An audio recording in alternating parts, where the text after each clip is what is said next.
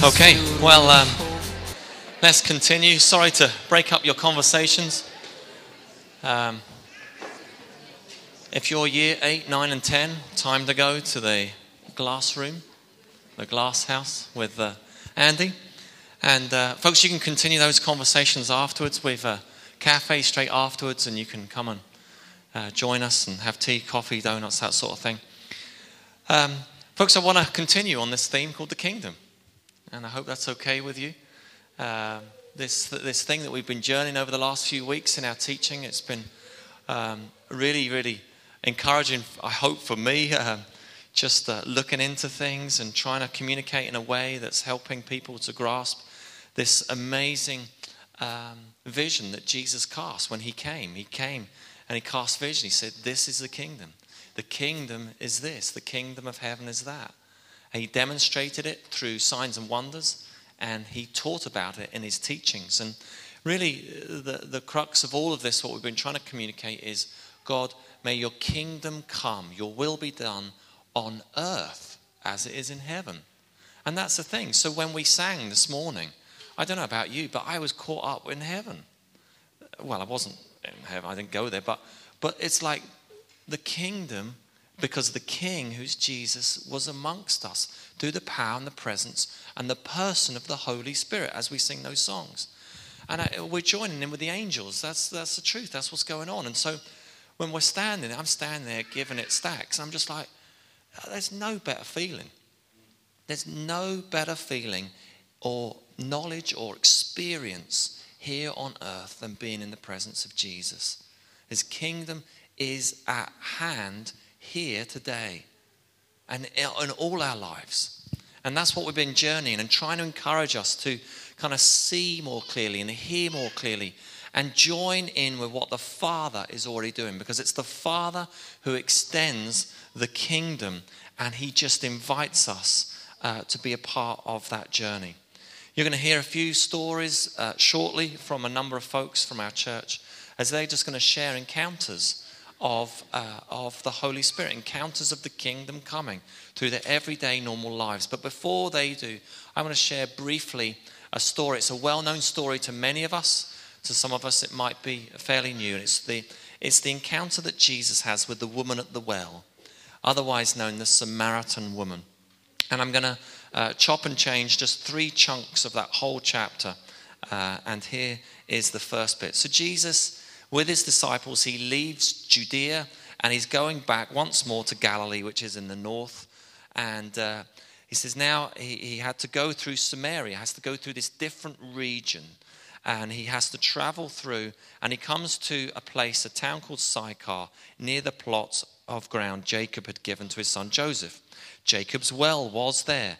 And Jesus, tired, because he's a human, he's God in human flesh, he's tired, and he experiences the same feelings and emotions, the same as we do, uh, sat down by the well, and it was about noon, 12 o'clock, hottest part of the day, when a Samaritan woman uh, came to draw water. Jesus said to her, Will you give me a drink? His disciples had gone into the town to buy food. And the Samaritan woman said to him, You are a Jew, and I am a Samaritan woman. How can you ask me for a drink? For Jews do not associate with Samaritans. And the points of this really, Jesus is on his way, he's on a journey. Okay? He's going from one place to another and he has to travel through this region called Samaria. And on that trip, he's tired, he's thirsty, and he just sits at the well and he's asking this woman for a drink. He begins this conversation uh, along with her. And if you know the story well, he breaks all the rules of social engagement. He talks with a Samaritan woman. Jews and Samaritans didn't mix, okay? So he breaks that. He's talking to a woman, and he's talking to a woman who's well known. She's there drawing water at midday sun, the hottest part of the day, where no one draws water. They draw early in the morning when it's cooler. The reason she goes at midday is because of her experience. And her experience is this, and Jesus reads her story and tells her story to her. He says simply, You have had five husbands, and the man you are now with is not your own. And she's like, Flip, how does he know that about me? She would have been known within the town as that kind of lady, and that's why she would have been drawing water at that time as an outcast within that town and that society right there. But Jesus, on his way, his everyday normal life, on the journey, has this conversation and this kingdom encounter. The conversation continues. Jesus uh, reveals to her that he is the Messiah. And she begins to see Jesus. She begins to see who he is. And in seeing who he is, she begins to see who she is. She literally encounters the living God in that moment. And here's the thing this is not in the notes, but Chance whispered this in my ear, so here it is. We need to see Jesus for who he is. And in seeing Jesus for who he is, we see ourselves the way Jesus sees us. And many of us go through life never really, really encountering what God really feels and thinks about us. And so we look at ourselves and we look at life and we look at the earth, the life on earth, through lenses that aren't the lenses that Jesus sees us. And the more that we spend time in His presence, taking our eyes off of ourselves, our eyes off of the mirror and the reflection that we see, and we're not just talking about the way we actually look, but the, the lies and the things that have been said to us that we've believed over and over and over. Whenever we see ourselves with the eyes that Jesus sees us with, we become the person he intended us for. A wee phrase, take it home with you become and behold. As we behold, as we gaze upon who he is, we become the person he made us for, intended us for. And this is what happens to this woman. She encounters the living God right there and then. And so she literally, she goes back. Just then his disciples returned. Uh, they were surprised to find him talking with a woman, but no one asked, What do you want with her? Why are you talking with her? Then, leaving her water jar at the well, she leaves it there. She's taken the water jar to the well to get water. She leaves it at the well. The woman went back to the town and said to the people, Come see a man who told me everything I've ever done. Could this be the Messiah? They came out of the town and made their way towards him. She returns to the town where she's from. She's well known in the town. Nonetheless, she tells them she can't keep it secret. And she draws others. She invites others into this kingdom story, into this kingdom reality. Come, see this man. He's told me everything, everything about me and what I've done. Could he be the one? Could he be the one? Many of the Samaritans from that town believed in him because of the woman's testimony. He told me everything I've ever done. And really, it's this as we introduce other folks who are going to share this morning. It was because of her story. She'd encountered God and she went and she shared it. Because of her testimony, because of her story, because she went and told others, others were impacted and invited and came in to what God was doing. Chantel.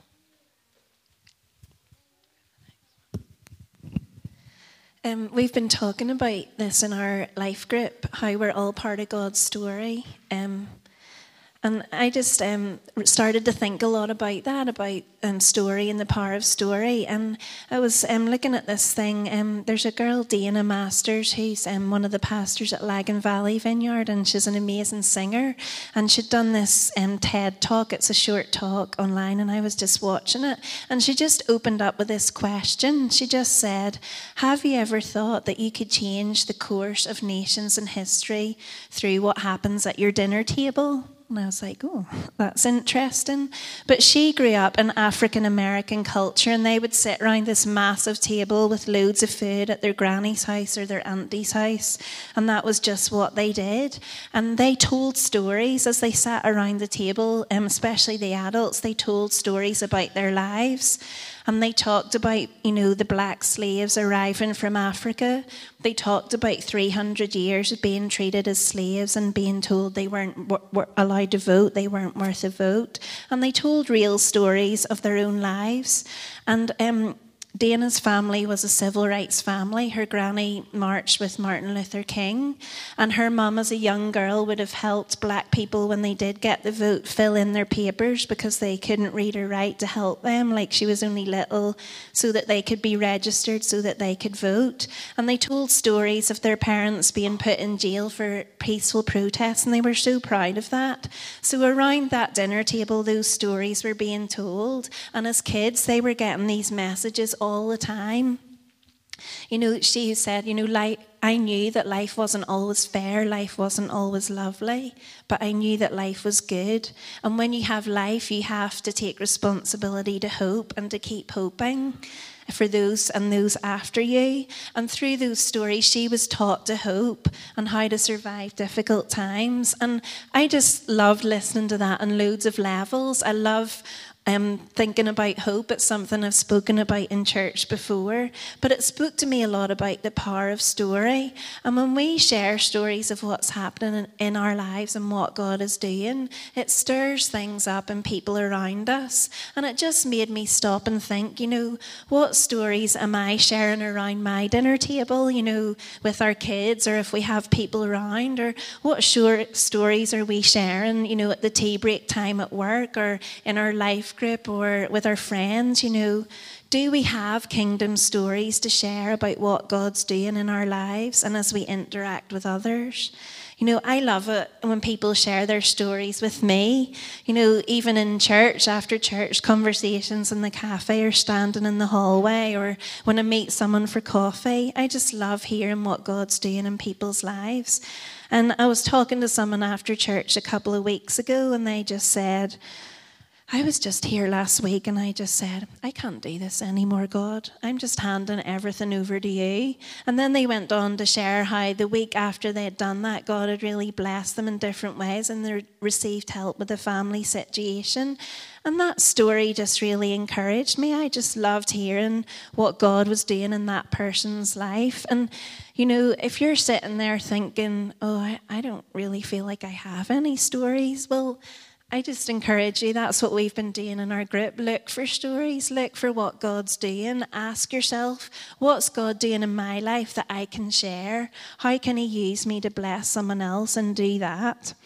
And I love this that I find it's funny when you start thinking about something, all these things start popping up everywhere relating to it. When you're willing to open your story and what you're wrestling through to someone else and invite them in, the story gets bigger somehow. It's like God's story happens there. And that woman, she just met with God and she experienced who He was. And when she went back and shared that story, the whole town came to meet with Jesus. So I just want to encourage you this morning to open up your life. You know, what is your story? Share your story with God and with other people. Invite them in and see what happens. And I would love it if in the weeks ahead we can all come back and say, Guess what happened? Guess what God did when I spoke to my neighbor? Or guess what happened when I just talked to someone in the tea room who was having a hard time? You know, let's open up our stories, invite other people into what God's doing and see what happens. And like that woman at the well, see people we know and love come to Jesus. Super. Okay, so uh, you're going to hear now from a, a, number of our guys from our group. Uh, Malcolm, would you come? And then Kathy, you'll be next. Um, so we, we just shared some of these stories, which you're going to hear now. A couple of weeks ago, we, we've been sort of talking about this. It's like, God, if we really believe in the things we're talking about, then give us opportunities. Let us see what you're doing.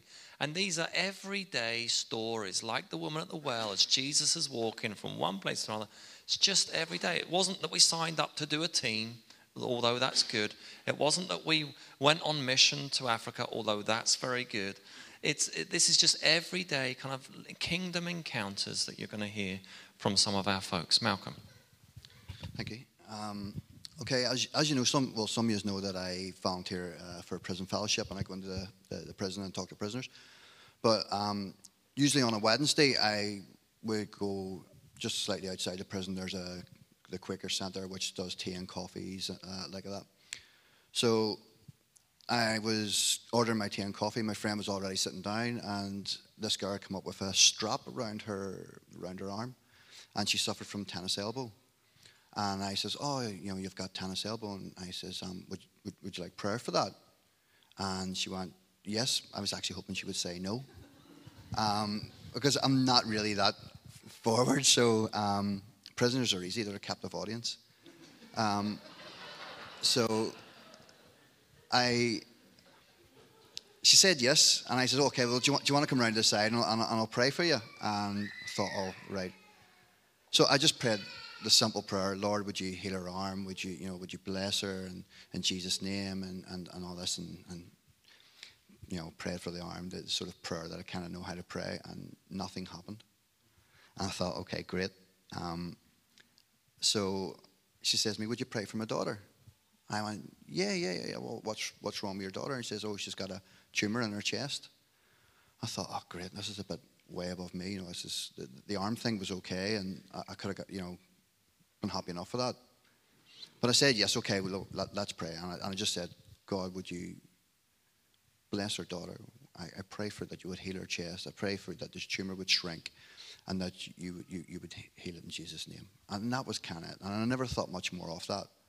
And it wasn't until I met my friend a few weeks later and he says, Oh, did you get speaking to uh, Debbie who serves the tea?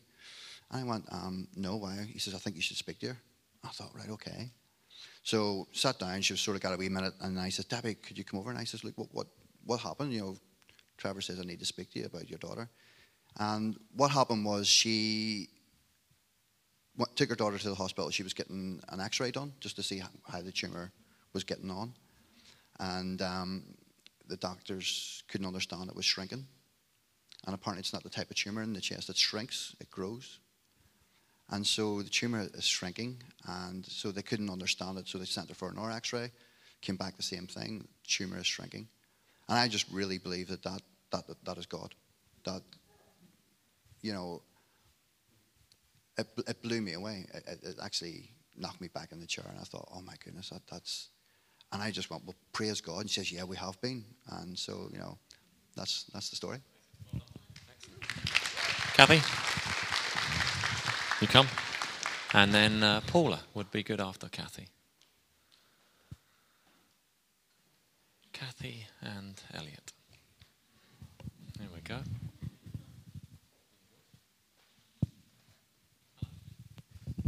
Good morning. I have a Velcro grandson. Um, his mummy and daddy are away for a few days, and he's decided that I'm his very best friend. Very, very, very best friend. Isn't that right? And I don't know how I did it with four. I've decided as I fell in through those doors at 20 to 11 this morning. I don't know how I ever got four out the door. Um, well, for those of you, I mean, Malcolm, that is just amazing. Um, but I haven't done wonderful praying for healing, and it has happened. Um, I, and when we came to storytelling time, I thought, I don't really have a story to tell. I, you know, I don't really. And I said, I don't really have a story to tell. And, and then I remembered that in work one day, that the week before, um, a young couple had come in who I didn't know. They'd actually go to one of the other couples of midwives. and I was seeing them that day because they were busy. And they started to talk about, that they'd had their scan and they were fascinated, and they just said to me, I, I don't know where you stand on this, Kathy, but you know this has to be a miracle. How could God not be involved in the making of babies? And I said, Well, I'm a Christian myself, so I agree wholeheartedly with you, and I find the miracle of babies overwhelming all the time. And um, so we were chatting on and bless them, you know, because he said to me, um, you know, we're starting to feel the weight of um,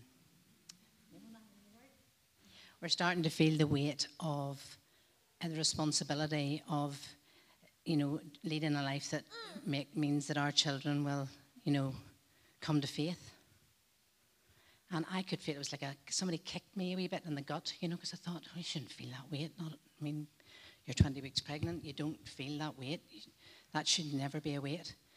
And I thought, dare I be bold enough? Because in work it's very, you know, it's difficult to know what you can and can't say. Just you swing right that way, sweetheart. That better? You have And um, I had, I just said to him, look, please don't feel a weight. I don't believe that weight's from God because I think that weight's not what you should feel. You should feel a delight that you're getting your wee baby. And in my understanding of, or my growing understanding of God, I believe that what you do is, um, in your own lives, is uh-huh, love God and love others. And teach your children to enjoy His presence and in that God will do the work. So that's that was my big story.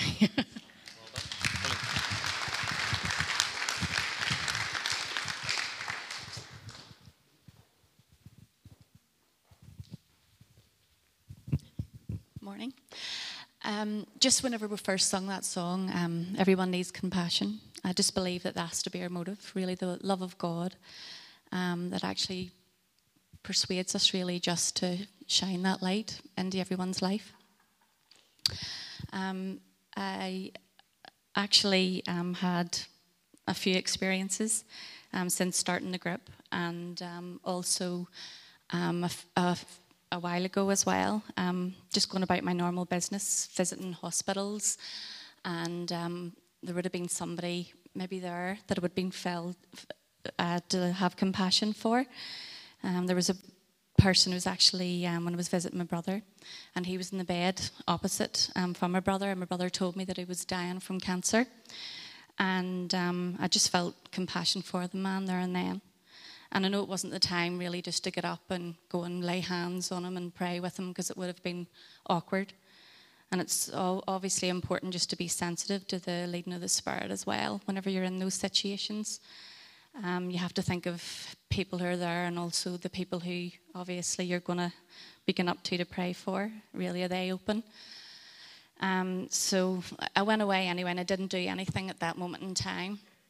But it made me think about it. So I went to bed that night and the next morning I woke up and we've been learning a bit about whispers from God um, in home group. And I had a prayer on my heart for that person, so I prayed um, about it and I wrote it down at that time. Um, so I got up that morning, just went about my normal business, and I decided I would go to Harry Noblets up in Belfast, go to the wallpaper shop. And I thought, right, I'll bring that prayer with me. I'll go up to the hospital and I'll um, pray with that guy. So when I ever went into Harry Noblets, um, I was just going about looking for wallpaper. And I'd asked the guy had come up and asked, was he okay? And I said, yes, I'm actually just picking some wallpaper because I have people moving into my house and want to get the house decorated for the moving in. And um, so he went about and he picked out some samples and stuff like that. And then he went on to tell me about his son and the struggles of life that he's having and the problems that he's having um, just every day. And it, he just completely told me practically his whole life story and the pain and suffering and that that he's been going through. And then he told me that he had cancer. So I thought, okay, right. So the alarm bells then rung straight away, and I just knew that the, the, the prayer that the Lord had laid on my heart that morning was for him. So I went on to tell him um, that I was a Christian, and he looked at me and went, right, as if to say, what's that got to do with anything? And I told him about um, the prayer that the Lord had laid on my heart that morning, and I believed that the Lord loved him and he wanted to heal him. And um, so I said, you know, could I pray with him? And he said yes, and he was open to that. And um, so he says, look, I'm going on a break um, in a couple of hours' time, so could you, you, sort of hang around? I said, like, right, okay. So I did that, and I hung around, and I was, looked a wee bit like a weird stalker, just standing about the wallpaper shop. So um, he actually then um, called me over and I was able to sort of lay hands on him. And well, I didn't actually lay hands on him, I actually just stood there and I read the prayer out of the book um, that the Lord had actually given me because I was so nervous. Obviously, I didn't actually have the words to say at that moment in time. So I actually just read it word for word. And he hugged me at the end and said, Thank you very much um, for the prayer. And just prayed, obviously, for his cancer. And I told him that I would continue to pray for him and his family. So um, um, hopefully maybe we're going to be able to go up maybe sometime and see so what's happened with him and how his journey's going on.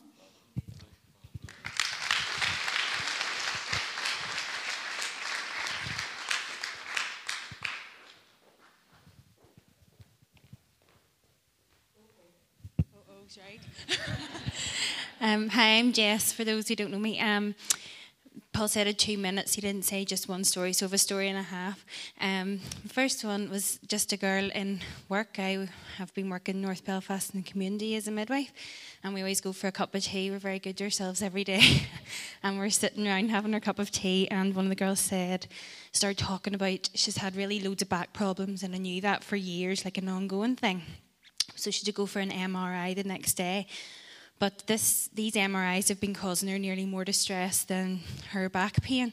And she really practically started having a panic attack, even talking about it. Like, and she would have described how she felt after as having nearly a post traumatic uh, reaction to these MRIs. So she was obviously really anxious. So we're sitting here, and everyone's sitting around like, I'll I'll pray for that for you tomorrow when you're going. Like this isn't like I get really embarrassed and awkward about these. I'll pray for you tomorrow. So it's like right, I'm I'm going to do this. So I did. I prayed for six o'clock. She was having her MRI, and I texted her and said, "I'm praying for you right now." Blah blah blah blah blah blah. Sorry, it's a bit irreverent, isn't it? Blah blah blah. And um, so she texted me back then at about half eight and said, "Thanks to your prayers, that was like the best MRI. Like I had it totally calm, in and out. Everything went really well, um, and that was that was her. The Holy Spirit was with her in there. I just think that's amazing. Um, and then, so from that, then we're in the office one day, and there was twelve of us work there, and two of us Christians. And the other girl who's a Christian said to me, "Oh, she'd hurt her leg, and she's like, oh." I have to get you to pray for that. And then she pipes up from the other side of the office, Yes, do. Her prayers really work. And I'm going, um, and then since then, even with her, there was one day ended up just the two of us having coffee again. we do work like um, we're having coffee, and she told me all this stuff about her life. Really, really opened up to me, and it was just another opportunity to speak a couple of words of life into her. So that was amazing for me that God did that just from saying one wee thing and stepping out. Second thing, really quickly, um, there's this is the good of Facebook. Everyone is moaning about Facebook, but I think there's good to be had in it. Um, and there's a yeah, there's a, a, girl on Facebook, and I've kind of knew her probably about four years ago. Would have seen her at Tots Group more regularly, and I just saw that she was um, sick and didn't know what it was. And then as I read on it, that she'd actually has had a stroke, and she's like my age, and has lost part of the vision in her eye. And I felt like God saying, "You need to pray for that girl." And I was like, "Oh yeah, that's totally fine. I will pray for her." He's like, "No, go and pray for her." And I just was like, "No."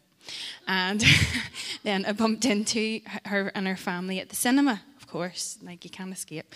And um, so she just started chatting to me and totally bottled it. I, like had got a ear the whole time going, say, like, do you want me to pray for you? Like, no, I'm not doing it. Like, i am too embarrassed. And then I went home and I said, Stephen's like, I really, and he's like, yeah, you should have. And even in the car park, I was going, I know I'm really meant to pray for her, Stephen. He's like, just go now. I'm like, no, I can't. And I went home then. I was like, right. And I Facebooked her uh, and said, look, I haven't stopped thinking about you. I really feel like I'd love to come and pray for you, and I've been praying that God would heal you. And she messaged me back and said, um, I would love that, just say when. And I was like, okay, really? Um, I was like, okay, well, I'm free then and then. So tomorrow morning, if you think of me, I'm going to pray for her. Um, so that's my two stories. Steve, are you about?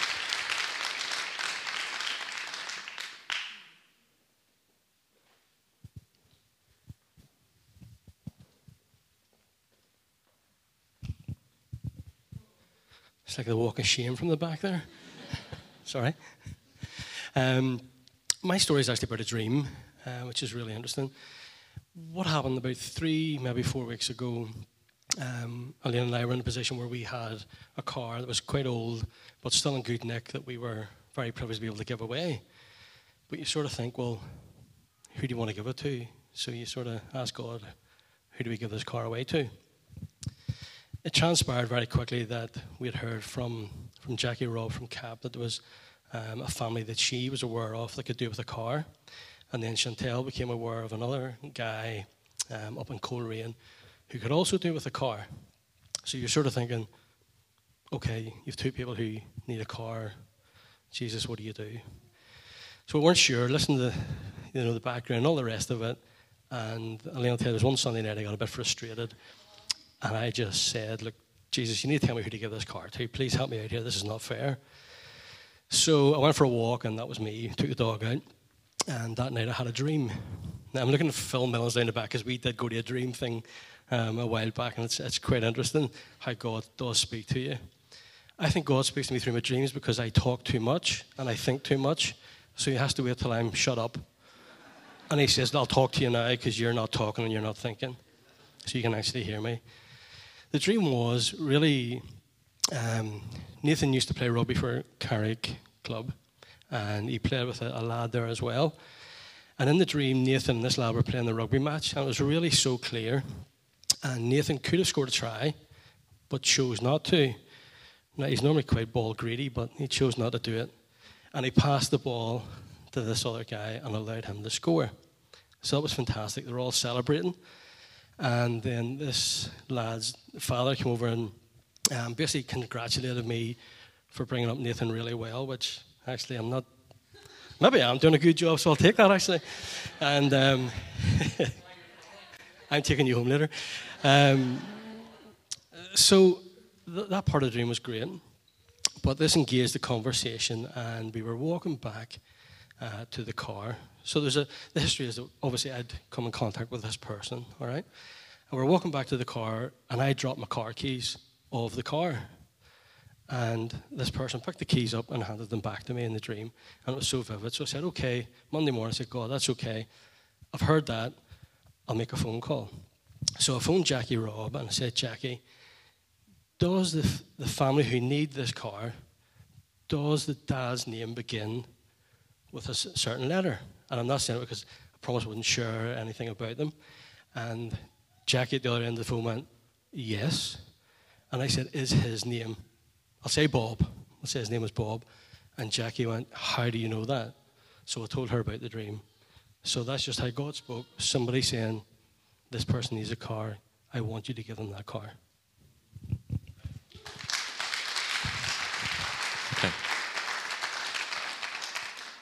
We, we, we've tried to share just a number of stories there of uh, just what God's doing through the everyday, simple normality of, our, of of life. And, um, and for some of you, you're sitting there thinking, wow, that's really amazing. And some of you are sitting there thinking, my goodness, I could never ask someone if I can pray for them. And, uh, and that's that. And some of you are thinking, Flip, I could, I could at least say, thinking about you, or I'll, I'll be praying for you. You know, someone told me just recently about someone was intensive care. And all I simply said at that point was, I'll be praying for you. Be praying. What's the person's name? He said, such and such. He says, I knew you'd be praying. That's it. You know, if opportunities arose to go and pray, I'd go and pray. But here's the thing all of us in our everyday walk of life, God's doing stuff. He's doing stuff. It's called the kingdom and He invites us to be part of it. You just got to see, just got to hear. And when you get those wee prompts, it's just have a go. And sometimes you're going to bottle it. A bit like Jess. I've been in that place like Jess has been in.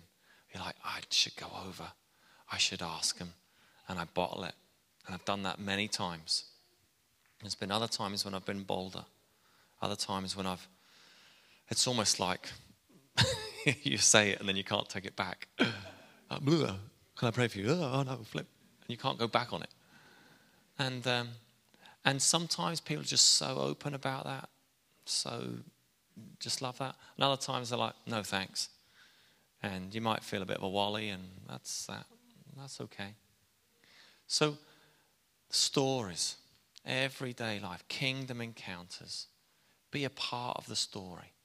Join in Him in what He is doing, and then share your stories. I would hope that all your life groups, you're sharing stories as you're making cider and um, camping out, or you're not camping yet, lads, as you're sewing stuff in, in group, as you're having tea and coffee, and all the different groups that you guys are journeying with week in, week out. I hope that you're sharing the stories of this is what's going on. Isn't it amazing?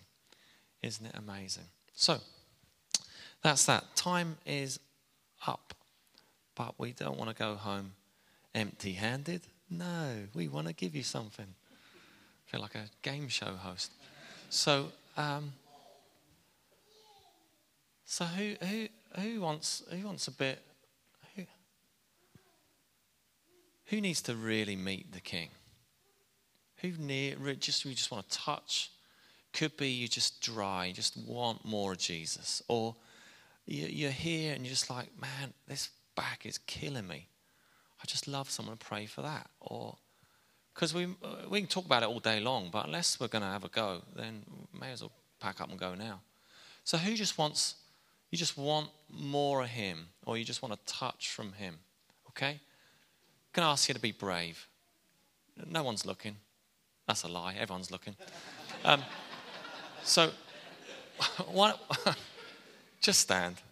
And we're, gonna, we're just going to stand and we're going to gather around you. We're going to pray. That's brilliant. There's loads of you. Just go on, go stand. Yeah, if you want to, you want more of Him, brilliant. Okay, there's probably a dozen more of you. You're just scared. You're scared to receive prayer, let alone go and give prayer. are. Brilliant. Come on, the left side are beating the right side. No pressure.